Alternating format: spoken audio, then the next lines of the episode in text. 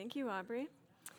All right, ladies, I'm glad you've decided to join me because idolatry isn't a topic that our pastors usually go over, right? You don't usually get the sermon series on idolatry. It's usually like love or joy or Christmas, something like that. Uh, but idolatry is actually mentioned 200 times in the Bible. It's mentioned a lot. Um, just to give you kind of a concept here, miracles are mentioned 27 times.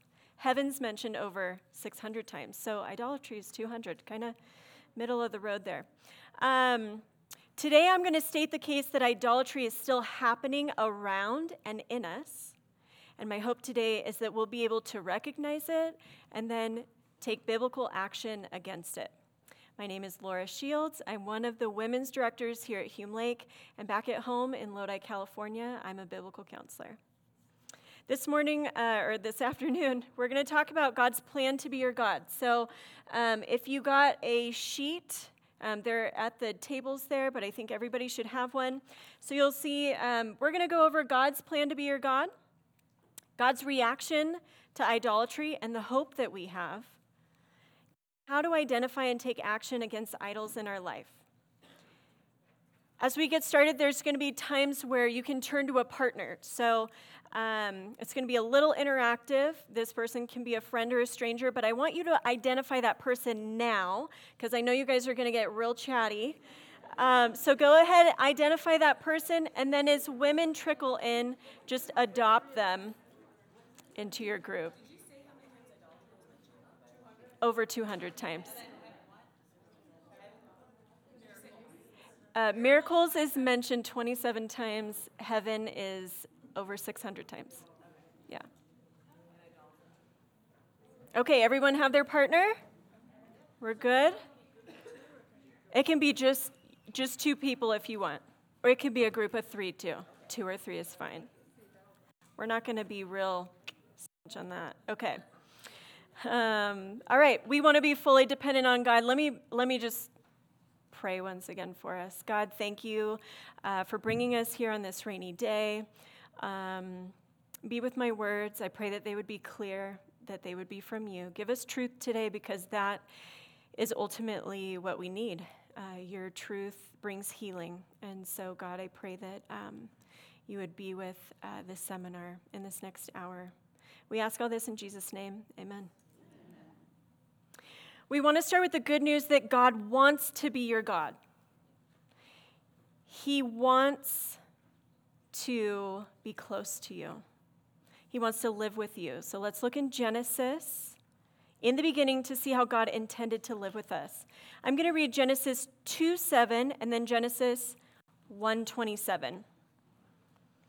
Then the Lord God formed the man of dust from the ground and breathed into his nostrils the breath of life and the man became a living creature. So God created man in his own image. In the image of God, he created him, male and female, he created them. And God blessed them. And God said to them, Be fruitful and multiply, and fill the earth and subdue it, and have dominion over the fish of the sea, and over the birds of the heavens, and over every living thing that moves on the earth. God, who is creator, created man. God was close enough to breathe the breath of life into man. And then God blesses them and says, I've created everything that you would have dominion over it. And i have given you all the provisions of food that you need. The God of the Bible is good, He is steadfast in love, He is trustworthy. God created man to worship with our time, talent, and treasure. This means how much we do something, what we actually do, and how much money we put into it. The God of the Bible created us to worship Him alone and be in His presence. 2 Corinthians 5 9 says, Whether we are home or away, we make it our aim to please Him. Very simply, whatever we do with our time, talent, or treasure, should ultimately reflect our aim to please God. Anything in our lives that gets more attention or affection than God can and will become an idol in our life. So there's a problem. God wants to be your God and make it our aim to please Him because we've been created by Him. But you and I live in a secular culture that's trying to do away with God completely. And at the same time, is constantly encouraging us to rely more on ourselves, our feelings, and our accomplishments. We're going to turn to Jeremiah 2:13. So feel free to turn there with me.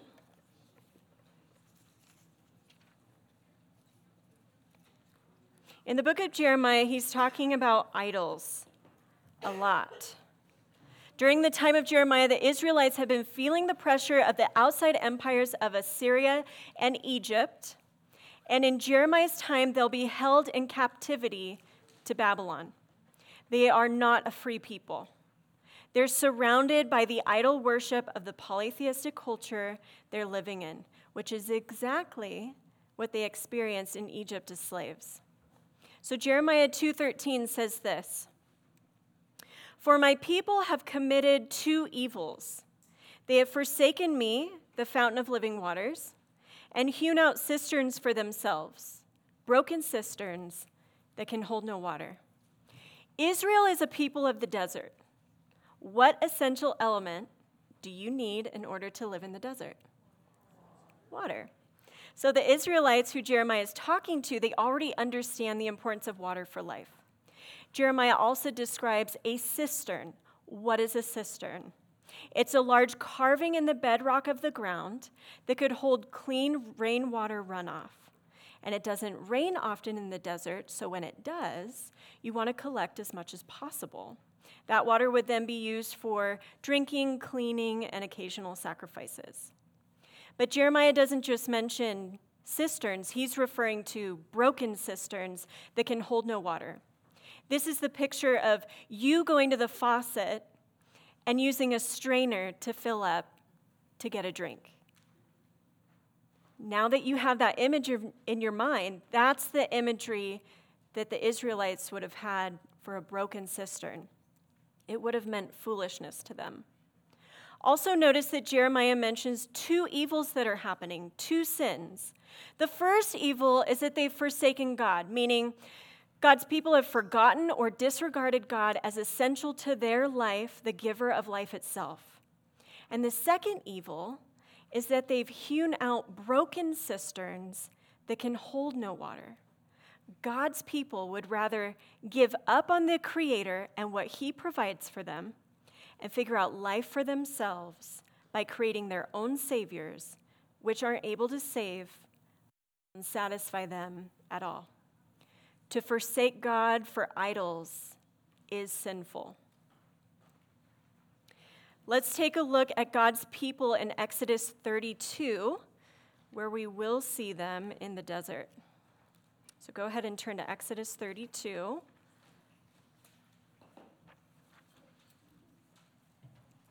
Looking at the Exodus account, God had freed his chosen people, the Israelites, from slavery in Egypt and took them into the desert so that they can worship him. This is the reason he frees them. This is what he tells Moses to tell Pharaoh let my people go so that they can worship me. They're in the desert, and God gives the Ten Commandments to his people. God and the Israelites make a covenant, like a marriage, and God says, I will be your God. And the people agree and say, Sign us up. We're all in. And the first commandment of the ten is, You shall have no other gods before me. So, right away, we can observe that God is serious about his fame and worship for his people, but also that God knows their hearts will want to worship things other than God. Anything that takes the place of God in fame or worship is an idol. That's what idolatry is. It might not be a visible idol like a statue, but it can be an idol of our heart. It could be a good thing, it could be sex, food, love of country, pets, sleep. Keep in mind that in Jeremiah and Exodus, we're addressing God's people, people that agreed to be in covenant relationship with God. So if you're a believer in this room today, this is us. And what we're going to see is that even as believers of Jesus, We fashion and carry our idols close to us, and we use them frequently. Now, the Israelites are in the wilderness at the bottom of Mount Sinai, and Aaron, the brother of Moses, has been left in charge. Because Moses is back up on the mountain getting blueprints from God of how to build the tabernacle where God will dwell. God wants his presence to be with and among his people, showing himself to be the same God as in Genesis. So let's take a look at what the people are doing. Exodus 32. When the people saw that Moses delayed to come down from the mountain, gathered themselves together to Aaron and said to him, Up, make us gods who shall go before us. As for this Moses, the man who brought us out of the land of Egypt, we don't know what's become of him. So Aaron said to them, Take off the rings of gold that are in the ears of your wives, your sons, and your daughters, and bring them to me. So all the people took off the rings of gold that were in their ears and brought them to Aaron. And he received the gold from their hand and fashioned it with a graving tool and made a golden calf. And they said, These are your gods, O Israel, who brought you up out of the land of Egypt. When Aaron saw this, he built an altar before it and Aaron made a proclamation and said, Tomorrow shall be a feast to the Lord. And they rose up early the next day and offered burnt offerings and brought peace offerings. And the people sat down to eat and drink and rose up to play. What is happening in this text? Moses is talking to God while the Israelites are at the bottom of the mountain. But Moses is delayed according to the people, which means that they are in a state of waiting on God and they can't wait any longer. So they give in to replacing God with something that looks like a God. Now, the golden calf would have been something that they were familiar with from Egypt, where they were just freed from. Think of a time when you've been in a season of waiting on God. Waiting on God to provide with a different job waiting on God for healing, waiting on dreams of being married, waiting on that court case to be settled. We wait so long that we start to forget that God's timing is perfect and He's still thinking about us and He's still over all things. We forget. We forget His character, that He's faithful and He wants His good for His people and we turn to anything else in this world that will satisfy us in the moment, we commit two evils forsake God and make broken cisterns. And we are deeply deceived when we do this. Here, the Israelites turn to eating, drinking, and play, which in other texts versions means lewd or sexual acts. In our culture, we can definitely see this today. Food, alcohol, sex are our main idols. We're deceiving ourselves by grappling for control, joy, or comfort in these things besides God Himself. We so often forget what it's like to have direct access to the fountain of living water in the desert of life. And in our desperation, we worship what we can see and touch rather than wait on God and his promises. God sees what's going on from the mountain, he sees everything. So, what is his response? If we kept reading in Exodus 32, we would see that after the Israelites worshiped the golden calf, God's anger was against them, so much so that he wants to destroy them. Psalm 106, 19 to 23 sums it up like this they made a calf in Horeb and worshiped a metal image. They exchanged the glory of God for the image of an ox that eats grass. They forgot God, their Savior, who had done great things in Egypt, wondrous works in the land of Ham, and awesome deeds by the Red Sea. Therefore, he said he would destroy them. Had not Moses, his chosen one, stood in the breach before him to turn away his wrath from destroying them. Skip down to verse 39. Thus they became unclean by their acts, and played the whore in their deeds. God's anger is the reality of how he views idolatry, anything put in the place of him. The way he sees idolatry is that of a bride on her wedding day having taken her vows and sleeping with another man that night. God knows what will actually satisfy us in this life, which is him. And he has good things planned for us and his people if they would repent and keep his commandments. So, how do we not commit the sin of forsaking God? Psalm 106 21 gives us a clue. Look at that. Verse 21 says, They forgot God, their Savior, who had done great things in Egypt, wondrous works in the land of Ham, and awesome deeds by the Red Sea. Number one, they forgot God in their waiting. Ladies, don't we forget God? We forget his character. We start to assume that he's like us. We forget what great and wondrous and awesome things that He's done. So I want you to sit for a minute and think about something awesome that God has done in you, through you, or around you. Is it that He's given you a family full of saints who discipled each generation? Has He preserved your life when there was no way you should be alive today? Or maybe it's a miracle baby, like Julie talked about, that the church community prayed for, and everyone knew, according to science, that this, this life of a child wouldn't be possible. We're forgetful. So we need to renew our minds daily of who God is and remind each other of his character and remember the great things that he's done. Thank God in your prayers for his attributes. God, you are patient, infinitely wise, sovereign. We need to be in God's word daily because our souls are weak and we need the reminder of who God is. This is also why we attend church to gather with other believers to remember who God is every week, because we forget, and then turn our hearts to worship Him. So today we're going to have some interaction. Some of you already have your partners picked out.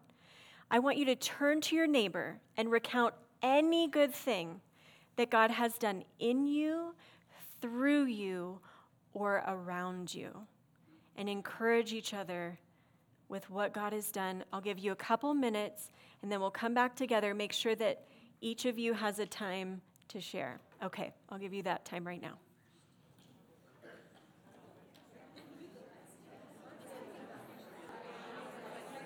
Okay, we're going to bring it back together. We're going to bring it back together. I love all the chatter, and I hope you're able to hear some of the stories from each other. We're going to bring it back. Bring it back. You chatty bunch. I told you guys you'd love to chat. Let's bring it back up front. Help your neighbors. No, we're going to bring it back in. Okay, I'm going to keep going here. God wants us, God wants to be our God, but we've sinned. And now his anger is against us.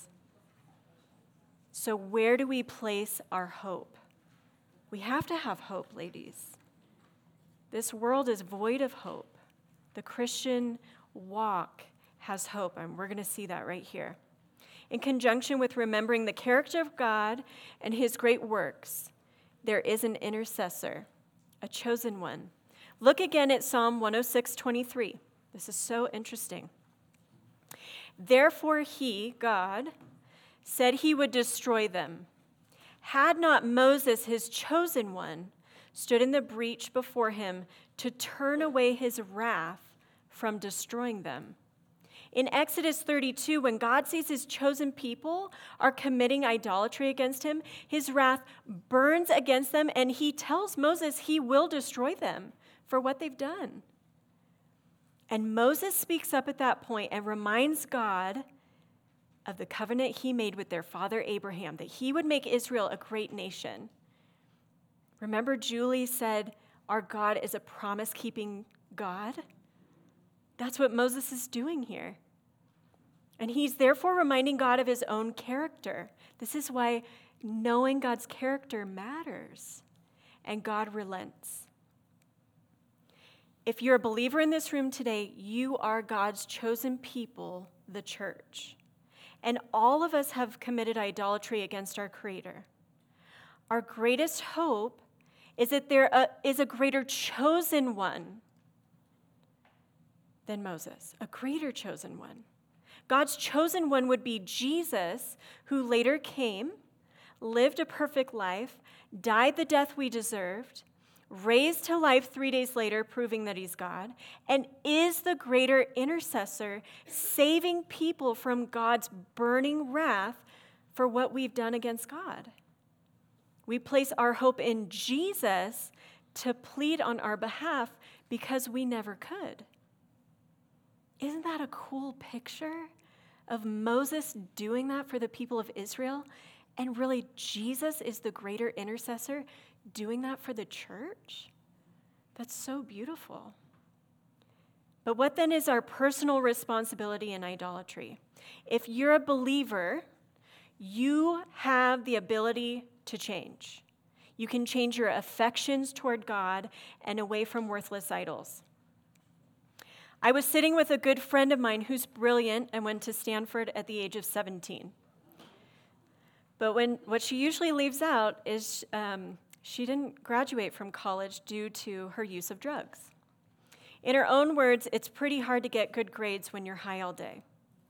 In the morning, she would roll over from bed to her nightstand, grab a joint, and smoke it. Then she'd smoke on the way to class, followed by more smoking throughout the afternoon, finishing off her day with a joint before bed.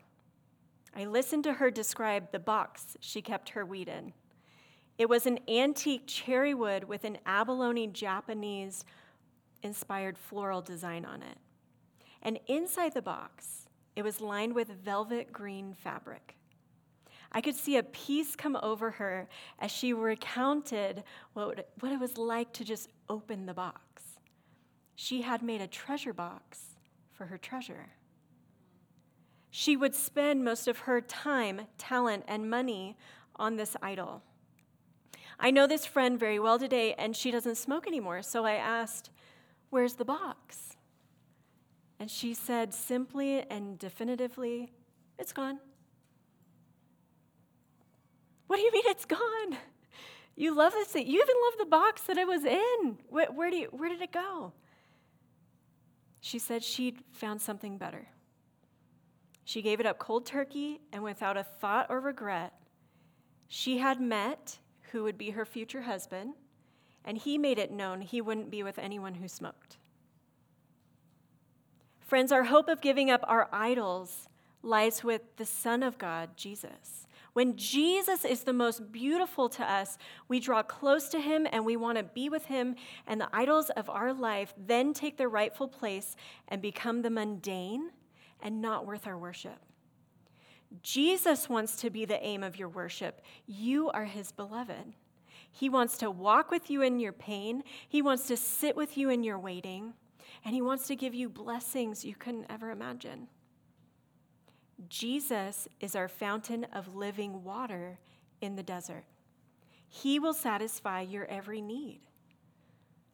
Believer, don't forsake Jesus, living water who is essential to your life. You might say, Laura, I'm a Christ follower. I worship God on Sundays. I don't really know how to identify idols, so I probably don't have any. First, I want to say with all love please don't deceive yourself. Believers have idols that need to be put to death on a regular basis.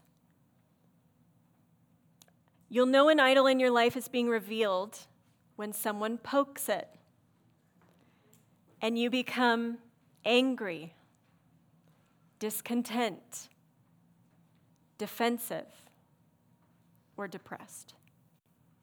Maybe it's your health in decline and you gave time and money to the God of fitness to make sure one day this wouldn't be your fate. Or it could be a wayward child and you spent your time and talent as a homeschool teacher to ensure that they would follow God when they were older. It might be a church that you spent your time, talent, and treasure building, now they're looking to make some changes. The, the American flag got moved off the stage, the bulletin is electronic, and they've changed the service time, and you don't deserve to feel this uncomfortable. Unfortunately, these are real life examples of things that, although can be really good desires, can take over our motives, behaviors, and actions rather than making our aim to please God. We're going to take some time to allow God to reveal idols in our life that we have. Um, these can be physical idols, like we mentioned before food, drink, sex, family, or they can be idols of our heart, comfort, expectation, control. I provided a list of things. However, this list is not exhaustive. Um, so, for each of these, I'll have you ask yourself these three questions at the top Am I willing to sin to get this? Number two, am I willing to sin if I think I'm going to lose this? Number three, do I turn to this as a refuge and comfort instead of going to God? So I'm going to give you a few minutes to look over this list and mark down anything that you think might be an idol in your life. Go ahead and do that now.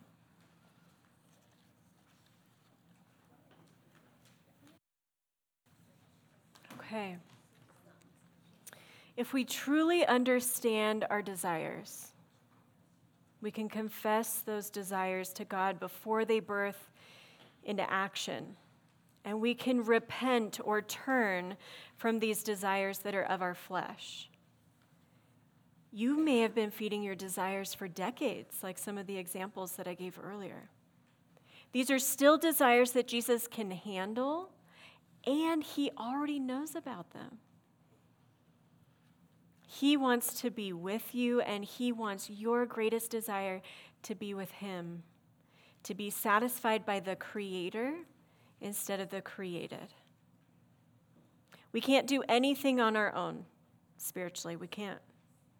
So, we're going to take some time to confess our idols that we acknowledged on our paper. Or maybe it's something that the Holy Spirit has been revealing to you already before you even came up to Hume Lake. Confession is our agreement that we've sinned against God. It's our agreement with God. He already knows that we've sinned. So when we confess, we're simply saying that we miss the mark of worshiping Him alone. This time of confessional prayer can look something like this God, I realize that I've been placing acceptance of others before you. I've been going to it for comfort and I'm actually needing your peace that surpasses all understanding. I pray that you would start to change the desire of my heart, that I would see you as more precious than this idol. Confession should be a part of our Christian walk, ladies. Whenever we see that we've missed the mark, we should be eager to confess to God so that we can continue to walk with Him. You can get back together with your partner for this time of confession. If you want to do this part alone, that's okay. You can just look at your partner and be like, no, not right now. Just give him the nod. Okay? Know that when you confess your sin and you bring it to light, that healing can begin. Okay, so I'm going to give you a few minutes. You can do this together or you can do this alone. I'll give you a few minutes to do uh, some confession of prayer. Go ahead.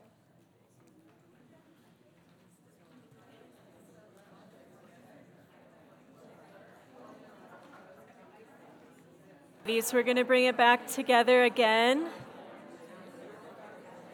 I'm glad you've had some time to confess with your partner. Again, ladies, this should, ladies, This should be a common practice in our Christian walk. Confession of when we've missed the mark should be a common practice in our Christian walk. All right. Once we've identified idols in our to we want to acknowledge that Jesus is better. We got to acknowledge he's better. And like my friend, we do something about it. So, this is the practical part of putting our sin to death. If our allegiance is to God, there has to be action taken.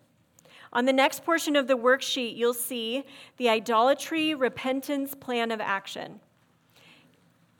Long title. This exercise mirrors the put off, put on that is instructed in Ephesians 4 22 to 24. So let's read this together. Number one be specific and not abstract or vague. We're talking about the put off and the put on. Number two, make the goals attainable. Be realistic, ladies. If you put down goals of something that you think you will do, but you won't hit it, you're not going to do it. And you're going to feel like you want to quit. So make your goals attainable. Number three, be positive and not merely negative. So, not merely, I won't be critical of my son anymore, but I will express appreciation for at least two things every day about my son. Okay? So, not merely negative, but positive. The Bible talks about replacing sinful behavior, replacing it, not just stopping wrong behavior. I love that. Okay, so let's do an example together. You'll see uh, this page right here with the idol number one. So, what you'll do is you'll choose one of the checked boxes, one of the checked idols that you have. But let me give you an example of what this might look like. So, an example that I'm going to do is power in the workplace. So, thinking of actions to put off power, I might put micromanaging, belittling my subordinates, drawing attention to my strengths and my accolades, keeping information secretive from other people at work. That would be those would be things that I would put off. Then I need to replace those uh, thinking and actions. And regarding power, I might put for thinking, I've been given authority to do this job. My employees are also made in the image of God. They don't determine the fate of my job, God does. And then regarding power for ways of acting, new ways of acting, uh, something attainable here. Encourage one employee every day on their strength. Or start to train someone portions of my job in case something happens to me okay? So from your selected idols, you'll choose one. And if you're not sure what thinking or action to put on, because sometimes we really we know what we should put off, but sometimes it's hard to understand what to replace that with. It's not necessarily going to be the opposite of what you put off. So it's not going to be, you know, putting off hating my sister, putting on loving my sister. It might not be as easy as that. Um, so ask your partner, what, what can I do here? What, okay, I'm putting off hating my sister. What can I put on? Um, inviting her to Thanksgiving, giving her a phone call, writing her a note, baking her some brownies, encouraging to babysit her children. Okay, you see how that's not the opposite of, okay. Um, all right, so I'm going to give you a couple minutes to do that portion. So talk with your partner if you need any help. Again, you're just going to choose one today, and then we'll come back together. Go ahead.